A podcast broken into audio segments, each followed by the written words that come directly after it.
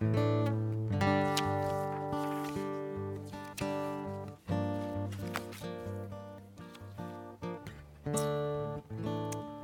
morning, church. Um, as always, it's a blessing and honor to be with you this morning. Um, excited about this time of year as we celebrate the season of Advent, a season where we learn and we focus on waiting and waiting with expectation, but not just waiting with expectation, but also celebration. We celebrate Christ's birth into our world. And what a blessing it is that in Africa, in Asia, in South America, in Europe, all over our world, we're celebrating for this month that Christ has come. We're celebrating Emmanuel, God with us. Or as Eugene Peterson once said, we're celebrating flesh and blood moving into our neighborhood. Last week we talked a little bit about how Advent, the word comes from the Greek parousia or the Latin Adventus, and it talks about really the second coming and the return of the King. But this time of year, as we begin the church calendar, we celebrate what a songwriter once said radiance, putting on skin, and coming to Bethlehem. Around here for Advent, we usually have four themes that we focus on hope, peace, joy, and love. Last week we talked about hope and we said hope is really in the biblical understanding trusting God. We looked at the story of Mary and then saying that Mary had a God of hope. And the beautiful thing about Mary is we learned together that hope is trusting God, but God trusts in us that just like Mary was chosen by God to bring his son into the world, God chooses all of us to bring his son into the world as well. This week we'll talk about peace and we'll look at the story of Anna. We'll learn that peace isn't peace from God, true peace from God is not just for us, but it's for our world. And true peace from God is defined, defined by the fruit that we bear. Next week, we'll talk about joy through the story of Elizabeth. And then last um, Sunday, when we talk about Advent, we'll talk about love and just focusing on what God's gift to us means. Let's just open with a quick word of prayer. Let's pray together. God, we thank you for peace with you. Lord, we thank you that we can know peace with each other. Spirit, we thank you that we can know peace with our world around us. We thank you, God, for calling us. Teach us, Lord, to be faithful. Help us, Spirit, to bear much fruit for your glory. Lead us, God, to all you have sent us to. Teach us, Jesus, to grow full of grace. Help us, Spirit, to serve. God, fill our lives with peace. God, fill our lives with peace. God, fill our lives with peace. Amen. If you have your Bibles, please turn with me in Luke. We're going to be reading Luke chapter 2, verses 36 to 38. If you don't have your Bible, you can follow along up on the screen. Luke 2, 36 to 38. Starting at verse 36, we read There was also a prophet, Anna, the daughter of Penuel of the tribe of Asher. She was very old. She had lived with her husband seven years after her marriage, and then was a widow until she was 84. She never left the temple but worshiped night and day, fasting and praying. Coming up to them at that very moment, she gave thanks to God and spoke about the child to all who were looking forward to the redemption of Jerusalem. One of the things in our common nomenclature, in our common culture, we have um, different understandings of peace. When we say peace, we often mean different things. For some of us, when we hear the word peace, we think about tranquility. We think about silence. We think about calm. For those of us who are blessed with children, we think about peace as that moment when all the kids are asleep Ah, peace. For others of us, when we think about peace, is the absence of war or conflict. I love Canadians. I love our neighbor to the north. I love that we don't have any conflict with them. However, I've also learned that if you want to make a Canadian really angry, tell them Tim Hortons is trash. Tell them you can get better coffee somewhere else and that their donuts aren't that good. That's how you have conflict with Canadians. Or you can try my personal best. My best friend growing up was Canadian, and I always wondered if you're really from Canada, why aren't you Canadians? If you're Canadians, why aren't you from Canada? They didn't appreciate that either. But again, that's how you get conflict with Canadians. It's possible, I've done it. But for some of us, when we think about peace, is this idea of rest. We live in a world and we have these persons that sometimes we struggle with oppressive thoughts, intrusive thoughts, and emotions that just seem to overwhelm us. We think of peace as rest because we struggle with expectations, overwhelming expectations from ourselves, from the world around us, from what we think we're supposed to be.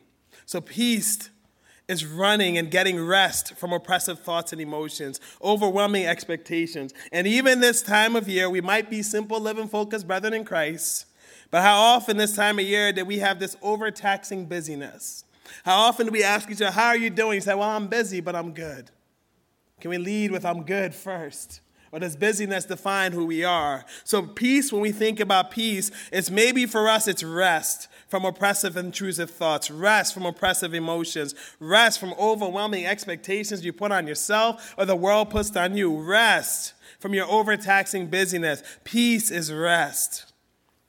So, for us, then, peace is really closer to this idea of Sabbath, where we can have a clear mind but also where we can have clear values. Peace is shifting from looking at what the world values to truly saying, This is what Christ values, and I'm going to walk in this. So, how do we defeat the oppressive thoughts and emotions? We define ourselves not by how the world defines us, but how God defines us. How do we have peace from overwhelming expectations? We define ourselves again, not by what the world puts on us, but what God calls us to. How do we conquer overtaxing busyness? Easy, we stop we breathe, we sit with God. We have clear mind and clear values, and that's what leads to rest. When we get to a point where we're thinking, what does God have for me? How does God call me to walk? But I think the best idea of peace is closer in our, nomen, our, our nomenclature today, or our, our culture and practice, is this idea of harmony. Relationship, personal relationships kind of in sync. You know, when I thought about this, uh, uh my original thought is I thought I was going to talk about my wife because a lot of people tell you that, you know, you don't really know yourself until you get married, right? And I think that's true for most people. For me, though, it happened with my college freshman roommate. I didn't really know myself until I met someone who was more stubborn than I was, until I met someone who was more passionate than I was, until I met someone who was more ridiculous than I was, you know? And what's funny about our relationship is we, we, um, we lived together for a year, and for the last 17 years after that, we became better friends. What's fascinating though about my relationship with Mike is that, you know, I have a lot of friends who I can pick off right where I left. But what I love about my relationship with Mike is that we do things for each other that is just, you know, it's just, it doesn't make sense to other people. Now, Mike is a Boston Red Sox fan, and I know he's a true Red Sox fan because he was a Red Sox fan before they won anything, right? Um, and the other proof is Mike had a Red Sox t shirt. Um, I'm glad this is on the internet. I can't wait to send it to him. But Mike had a Red Sox t shirt that I believe was older than both of us combined right? To say the shirt had holes in it would be a compliment, right? Um, so he's a hardcore Red Sox fan. And years ago, before the Red Sox won anything, um, they had a series where they were playing the Yankees, their arch nemesis, right? And they, they, they were down three to one in the series. First one to win four games wins. Red Sox win game five. Like, oh, okay. Mike's dad decides that, you know, I'm going to buy tickets to game seven. And I was like, Red Sox fans have all this faith in the world. As a Mets fan, I know it's not going to end well. You know, there's no need to buy tickets. Just save your money. Red Sox win game six. We then call Mike's dad, hey, you're in Florida. We're at Messiah College. We're technically closer to New York, and we get the tickets. And the good Lord worked some miracle, and he couldn't get off work, so we got the tickets. And then in the greatest temptation I faced as a 17 year old, this is before the World Wide Web and Al Gore's internet as we know it, but we started getting random phone calls, people offering, and remember, we're college kids. I remember one guy offered us $4,000 for these two tickets. I'll tell you, Red Sox fans are crazy. Now, I will say it was not my ticket, it was his father's ticket that was gifted to him. However, I thought about this, and I said, Michael, it's $4,000. We're also, the tickets are in the bleachers of Yankee Stadium. And, and this is the old Yankee Stadium. Now, if you go into Yankee Stadium, it's a lot more expensive and corporate. The old bleachers of Yankee Stadium, you say the wrong word, you might get hurt. You know, that's where we're going in. And we're two 17, 18 year old kids going into this stadium. I, I said, Michael, it's $4,000. We're to give up $4,000. I don't even, you can just tithe to me. You can keep 3600 I'll keep 400 you know? But like, can we just watch it from inside where it's nice and safe, you know? And, and, and he said no, you know, because he's a Red Sox fan. So we go to this game, and if you're a Red Sox fan, you might remember this game. But the good Lord would have it that we, I looked at Michael, and he came to my, we were roommates, and he got dressed. And I looked at him, and I was just like, we're going into the mouth of the beast. The bleachers of Yankee Stadium, and you have Red Sox gear from head to toe. Like, you are going to die. But here's where our sync and our harmony of relationship happens. I look at him and I says, well, at least we get to die together. And as a Mets fan, I actually borrowed all his Red Sox gear and I put it on. And we were to go into the mouth of the beast together. Harmony, relationship. So we go in, and the good Lord would have it. If you remember this game, the Red Sox led the entire game, which was perfect for the bleachers at Yankee Stadium because, you know, they said some nice little choice words to us, but all we had to do was what? Look at the scoreboard. And I really think this was God protecting us. And you might think it's not, but I believe it because they couldn't say anything to us for about eight and a half innings, you know, and then nine innings. And then Pedro Martinez happened, which the Red Sox fans know. But even worse than that, though, the Red Sox were winning the entire time until there was a guy by the name of Aaron Boone, who coincidentally is now the manager of the Yankees. Aaron Boone comes up to the plate. And me, you might not know this, but as a Mets fan, I can always tell when something's about to go wrong. I'm a prophet, if you will, when it comes to sports. I said to Michael, this is what I hate the most about the Yankees. It's never the superstars that beat you. It's the guy who was a bum all season, who just came off the bench, he's to beat you. And Michael, as a cocky, if you will, Red Sox fan, says, It's Aaron Boone. He's not even that good. Fast forward 30 seconds later, Tim Wakefield throws a knuckleball. The ball is hit by Aaron Boone down the left field line. And I remember sitting there thinking to myself, This is not good. This is not good. And in the closest I've ever experienced to true jubilation, 50, 60,000 people lose their minds, right? Aaron Boone hits a home run. The whole place is celebrating and jumping up and down. And I look down at my brother and he's fighting the tears. And I, as a good old Mets fan, I said, just let it go, man. Just let it go. It's fine. Just let it all run, you know? So we have this great relationship where we're in sync with each other. But the idea of being in sync means things as they should be. So when we understand the biblical concept of peace, we must remember that it's more than tranquility, it's more than silence, it's more than calm. It's more than the kids being in bed so you can breathe. It's more than the absence of war or conflict or telling a Canadian their, their coffee's terrible. It's more than rest. Rest from the world, rest from yourself, rest from oppressive thoughts, rest from overwhelming expectations, rest from overtaxing busyness. It's more than Sabbath. Peace is the world as it should be. This is why Paul, when in writing to the, the church around Ephesus, he said to them, But now in Christ Jesus, you who once were far away have been brought near by the blood of Christ. For he himself is our peace, who has made the two groups one and has destroyed the barrier, the dividing wall of hostility. In Christ Jesus, we can have peace with God. Because the son, the baby that came, because of the life that he lived, because the death that he died, because he's raised again and sits on the Father's right hand, we can have peace with God. The world can be as it should be. As we, daughters and sons of the King, can come back home again, we can have peace with God if we choose to believe. But also because of Christ, we can have peace with each other know, I had a teacher one time and a mentor who said, What I love about the cross is it's not just, you know, up and down, you also got to remember the, the, the, side to side. And I was just like, Well, that's deep. What are you talking about? And what she meant was simply this your peace with God isn't just about your relationship with you and God, it also matters your relationship with each other so we can have peace with each other. Paul, also writing to the Ephesians and to us this morning, says, Be kind and compassionate to one another, forgiving each other, just as in Christ God forgave you. It's possible in this world that lives to separate us. It's possible in this world that defines us and separates us and pulls us apart. It's possible in this world of brokenness that we can bring healing. It's possible in this world of differences that we can be one. It's possible in this world that tells you all the things you're not, that you can come home again and you can have peace with your sister and your brother. It's possible that you can be one together in Christ. Be compassionate to each other. Be kind to each other, forgiving each other, just as Christ forgave you. Jesus didn't just come to save you, He came for the world. And part of the saving of the world is that you're supposed to bring peace to the world around you. It's not just about you and God, it's about you and your sister, it's about you and your brother. Peace in Christ, we can have peace with each other. But also, if the world is about how it should be, we can have peace with creation.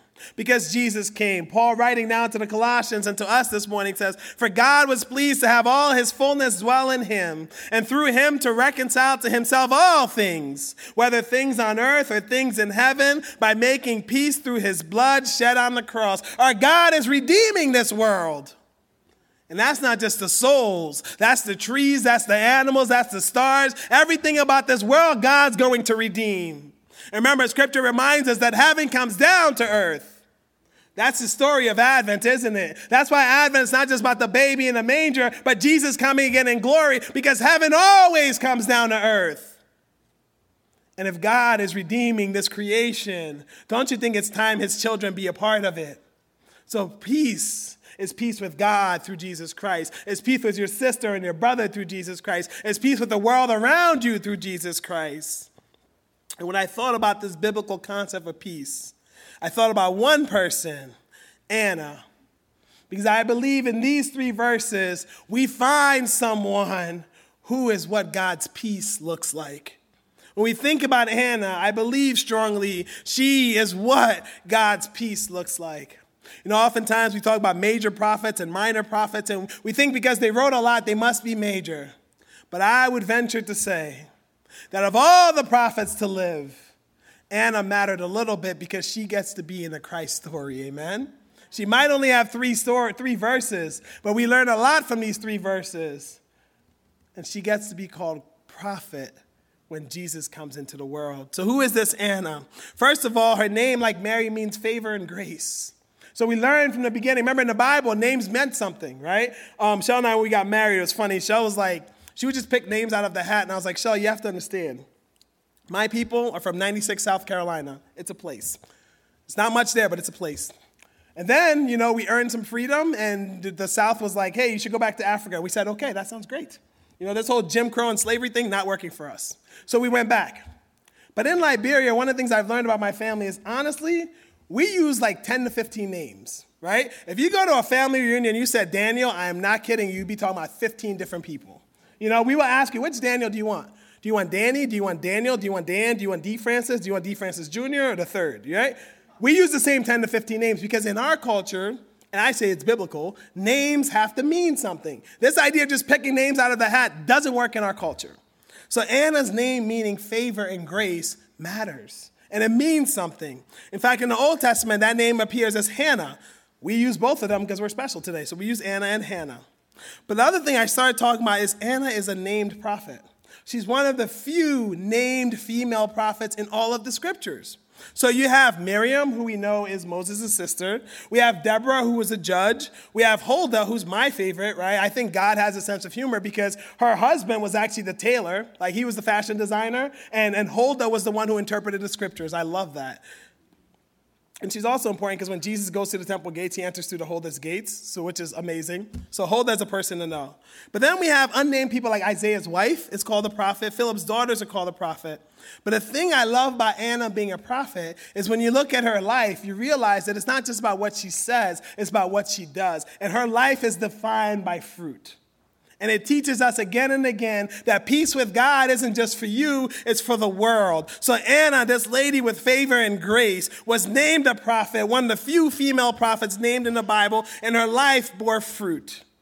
The other thing that's fascinating about Anna is her tribe gets named. There's only about three or four people, and Jesus is one of them, who gets named about their tribe in all of the New Testament.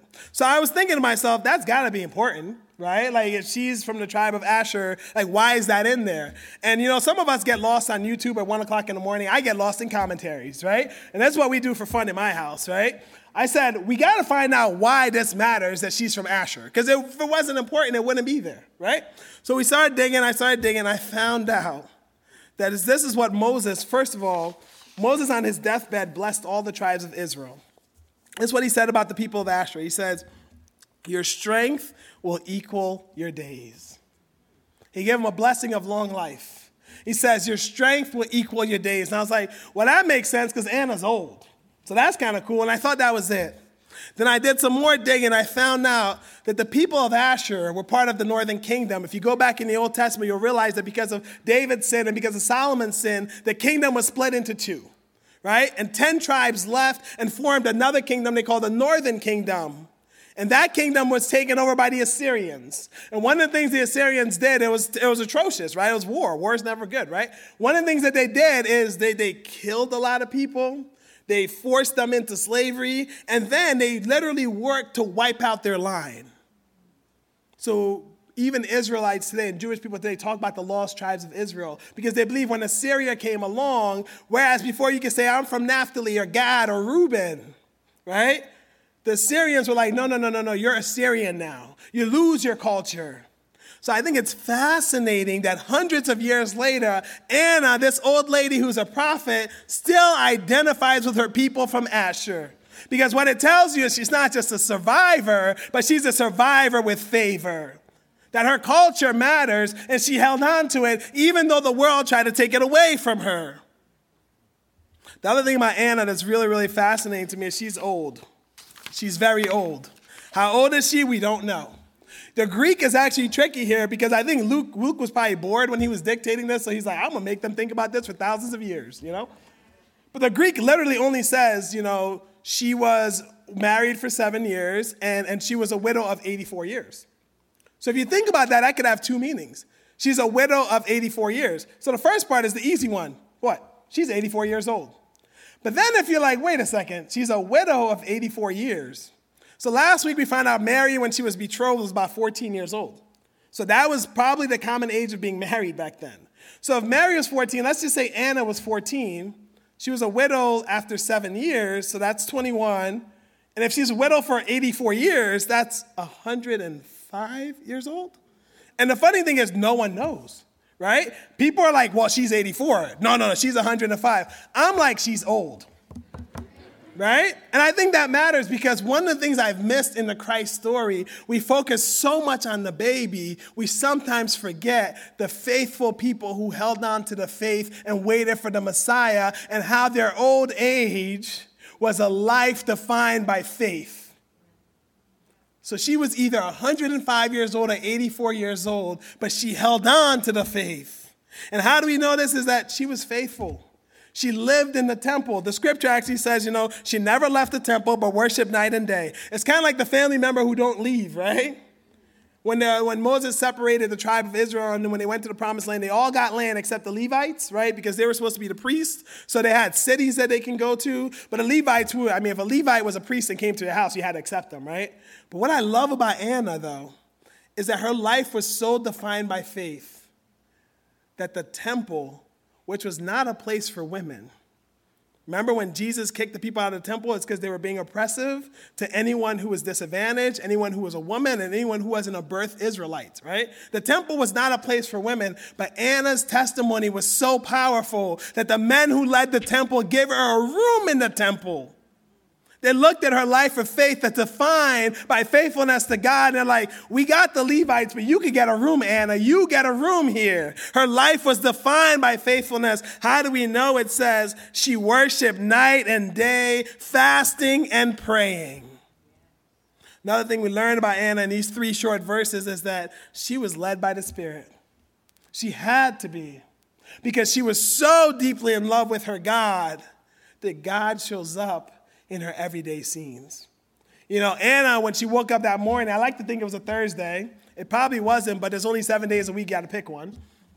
So I like to think it was a Thursday that Anna woke up. When she woke up that Thursday morning, there's no way she thought, you know, today I will meet the God of the world in the form of a baby.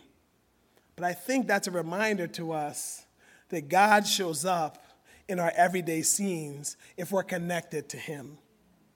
That God shows up not just when we least expect it, but all the time, we can have divine appointments. If we're living by God and being led by the Spirit, God will make us have these divine appointments. What I love about this divine appointment is that Anna is so in tune with the Spirit, so led by God, that even though she's there to pray and fast, when she sees the salvation of Israel, she stops and she gives thanks to God and she blesses him.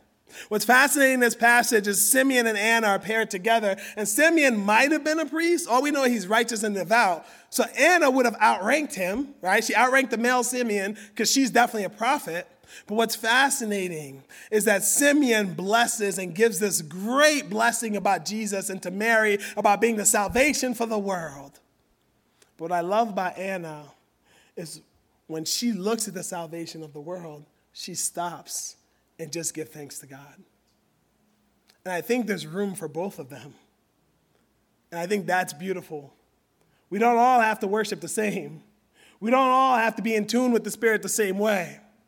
There's room to proclaim and to worship like Simeon did. And next year we'll do Simeon. You know, somebody at the end of the first service was like, You playing? I was just like, It ain't that hard. This year we're doing the women. Next year we'll do the men. The rest in between we'll figure out, right? So we'll talk about Simeon more in detail next year. But what I love by Anna is when she saw this baby, when she saw God in the flesh, she couldn't help but be thankful. The last thing I love about Anna is she gave thanks to God and spoke about the child to all who are looking forward to the redemption of Jerusalem. What's fascinating is that Anna was an evangelist, right? But you can't miss the clauses here. A lot of times we think about evangelists like, well, we got to tell all the world, which is true. But here's the thing God is going to save the world. God just wants you to help him save your world, right? Anna was an evangelist, but look at who she went to. She spoke about the child to all who were looking forward to the redemption of Israel. Anna might have been 105 years old, but she was brilliant.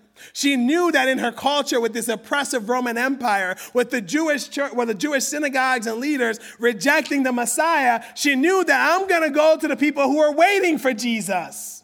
I'm going to the people I know who want the Messiah because I've seen the Messiah. God's going to save the world, but God wants you to help Him save your world. And we'll flesh that out a little bit before. So, what's happening in this passage is you have Mary and Joseph, and they're taking Jesus to the temple. It was something that was very, very common back then. Every Jewish family had to take the baby to be presented in the temple. As part of this, uh, Jesus being the firstborn, I, I, find I think this is funny. This is just how my head works. I think it's funny that the God of the universe, is the firstborn, had to be consecrated to God. Take with that what you want, right? But he had to be consecrated to God, so he was the firstborn. But what's fascinating, though, is that the law allowed, you know, if you can afford it, you can offer a sacrifice of a lamb. Or if you couldn't afford it, there were doves and there were pigeons. So that little bit of detail tells us that Mary and Joseph were not wealthy that they couldn't afford the lamb, but they were still faithful people. So they go and they present the child and they, they meet Simeon, and Simeon gives this great prophecy and this blessing, and they're leaving the temple. And as they're leaving the temple on that Thursday, I think, morning, they run into Anna. The old faithful prophet has this divine appointment. For years and years, you know, after the first service, someone says, What I love by Anna is the statement on singleness because she was either single from about 21 to 84 or 21 to 105, but her life is not defined by how old she was, it's not defined by how single she was, it's not defined by all the things she liked, it's only defined by her faith in God. I think that's amazing. So when we think about peace, you know, I'm always trying to land the plane, I told y'all, right? If peace from God, what then do we have from this morning as we think about the baby Jesus? Well, I think it's this peace from God, true peace from God, bears fruit for the world. We can't just be about having peace for me and mine. That's not why Jesus came. If you want true peace from God and you're exhibiting true peace from God, just like Anna, it's got to be for your world.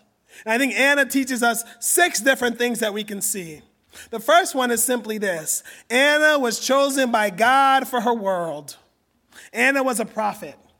It means that her life wasn't just about what she proclaimed, it was about the fruit that she bore.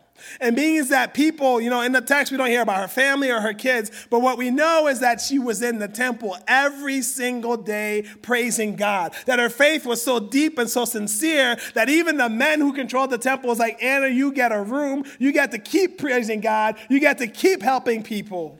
They looked at her testimony, they looked at her faith, and they said, Anna, you're chosen by God.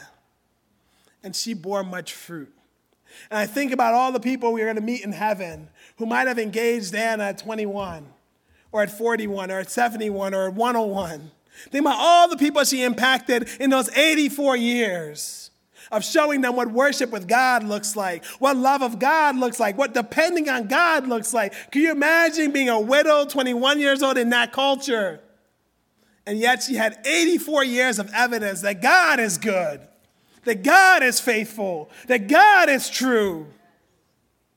So the question becomes if Anna was chosen by God for her world, the question to you this morning becomes what has God chosen you for, for your world?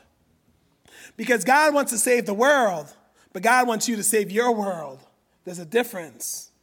And all I'm saying this morning is that who you know is who you know. Who you know is who you can impact. Who you can impact is who you know.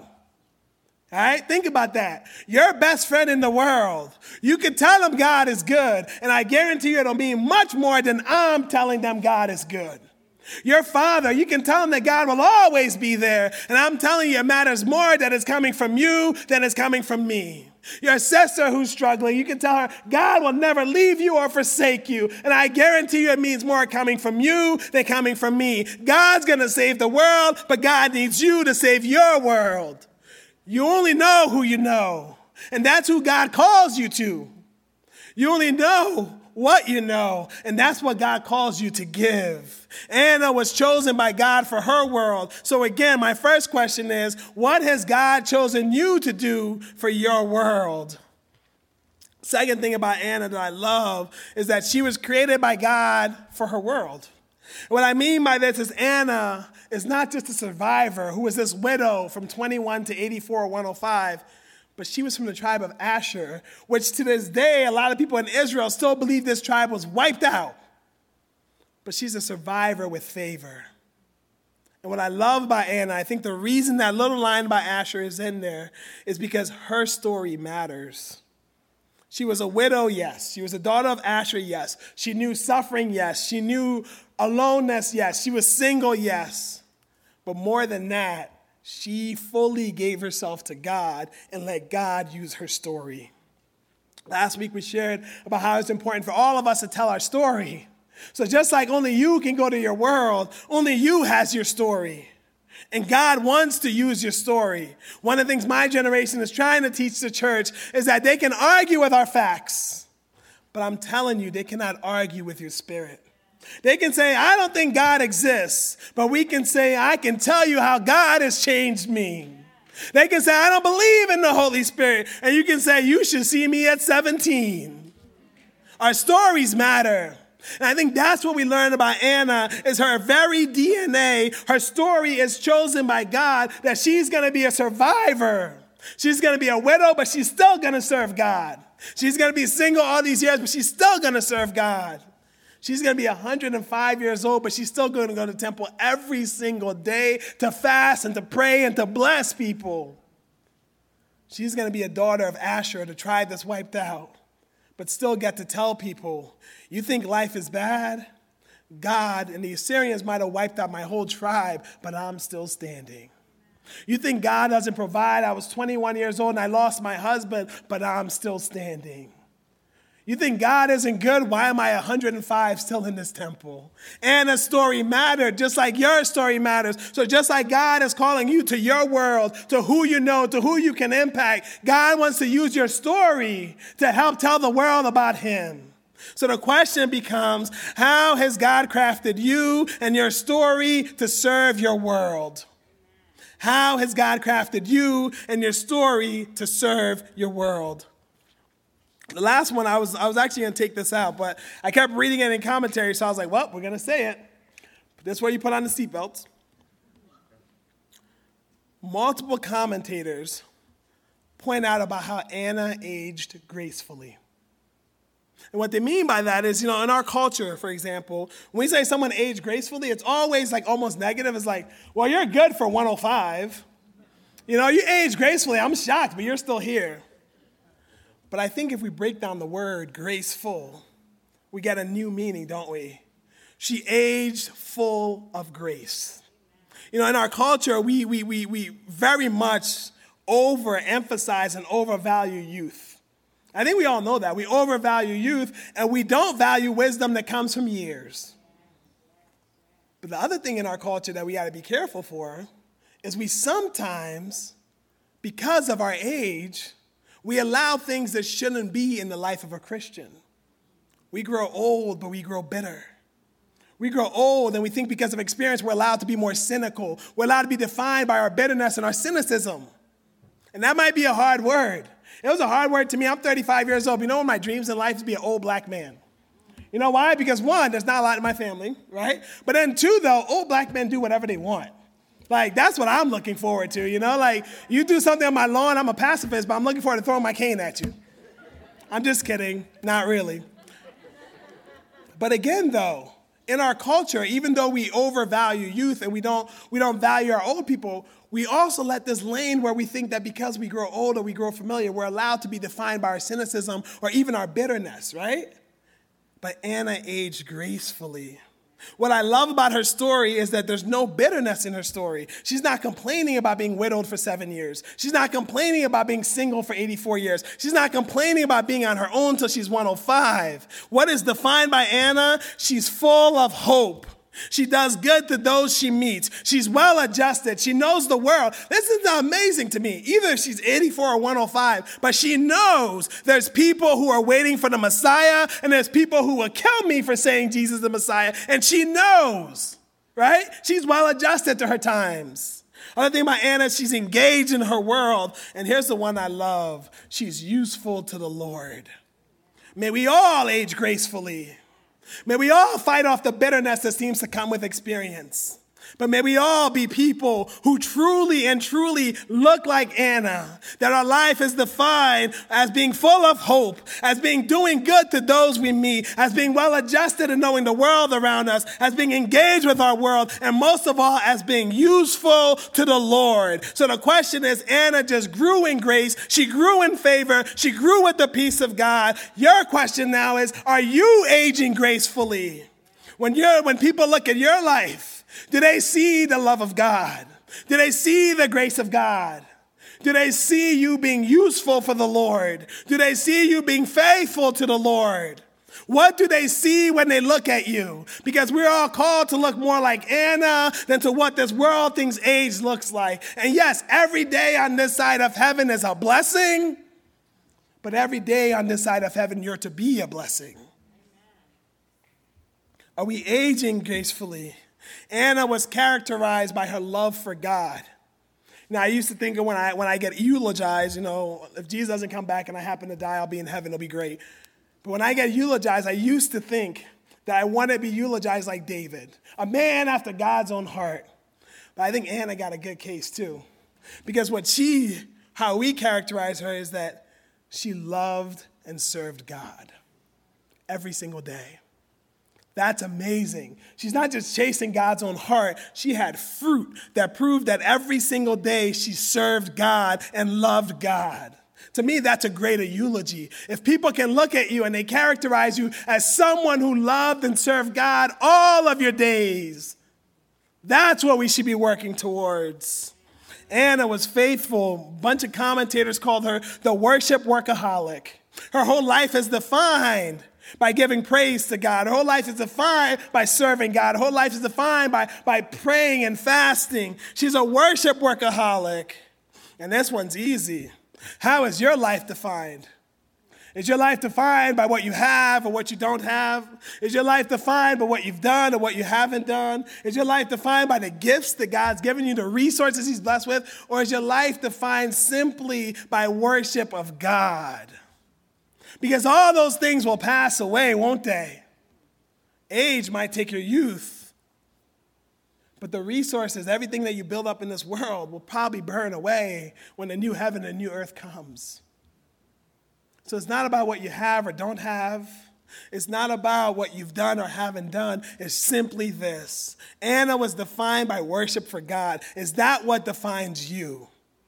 When you look at your life, and this is not just when you look at your life, when other people look at your life, do they say, Man, that's my sister. She is full of grace and mercy and compassion and love. That's my brother, and he loves and worships God every single day with all of his being. Is that how we're defined? Because if it's not, my sisters and brothers, we've got work to do. And it's okay that we've got work to do because we can go to the Lord and say, God, I'm not there, but here I am, send me. It's okay if we have work to do because I know you're not perfect. I'm not perfect. It's okay. We have a God who's going to make you perfect because he's going to make you in the image of his son. So you have to say, is my life defined by love of God? Is my life defined by mercy? Am I growing in grace? Are you a worship workaholic? Last two things about Anna that I love is that she was so led by the Spirit that she had this divine encounter. You know, this is a season of gift giving. And one of the things we forget in gifts is that you have to receive the gift. I had a mentor who we did a, a, club for, for kids 12 and under. And as the veterans, we knew this trick, and it happened every Friday night. He would pull out a dollar. I'm old, y'all. Back then, a dollar was a lot of money. He'd pull out a dollar and he'd say, Who wants a dollar? And to a person, 99% of new kids would be like, but what do I have to do for the dollar? What do you mean, who wants a dollar? Are you sure you want to give me a dollar? But then there was always one kid, right? there was always one kid who was like, who wants a dollar? Okay, before he can finish the sentence, he snatches it out of the hand, right? When we think about the gifts that God gives us, not just his son, we have to accept the gift. I think one of the things that we who've been Christians for a long time don't do a good job is accepting the gift of the Holy Spirit. All of you, if you believe in Jesus Christ, you've given your life to Him, the Holy Spirit lives within you.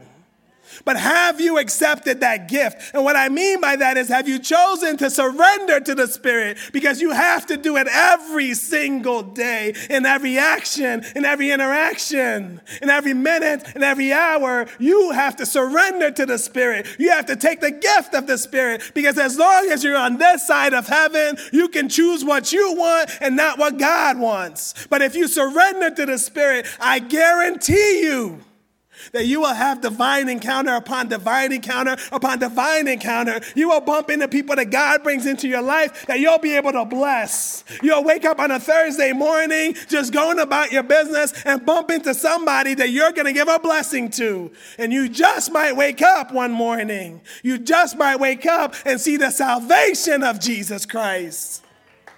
Anna had so many divine encounters that it makes us ask this simple question where is God already moving? And how can I join in? Because if you're in tune with the Spirit, God sometimes leads you to the places that are like deserts. One of my favorite stories in all the scriptures is Philip and the Ethiopian.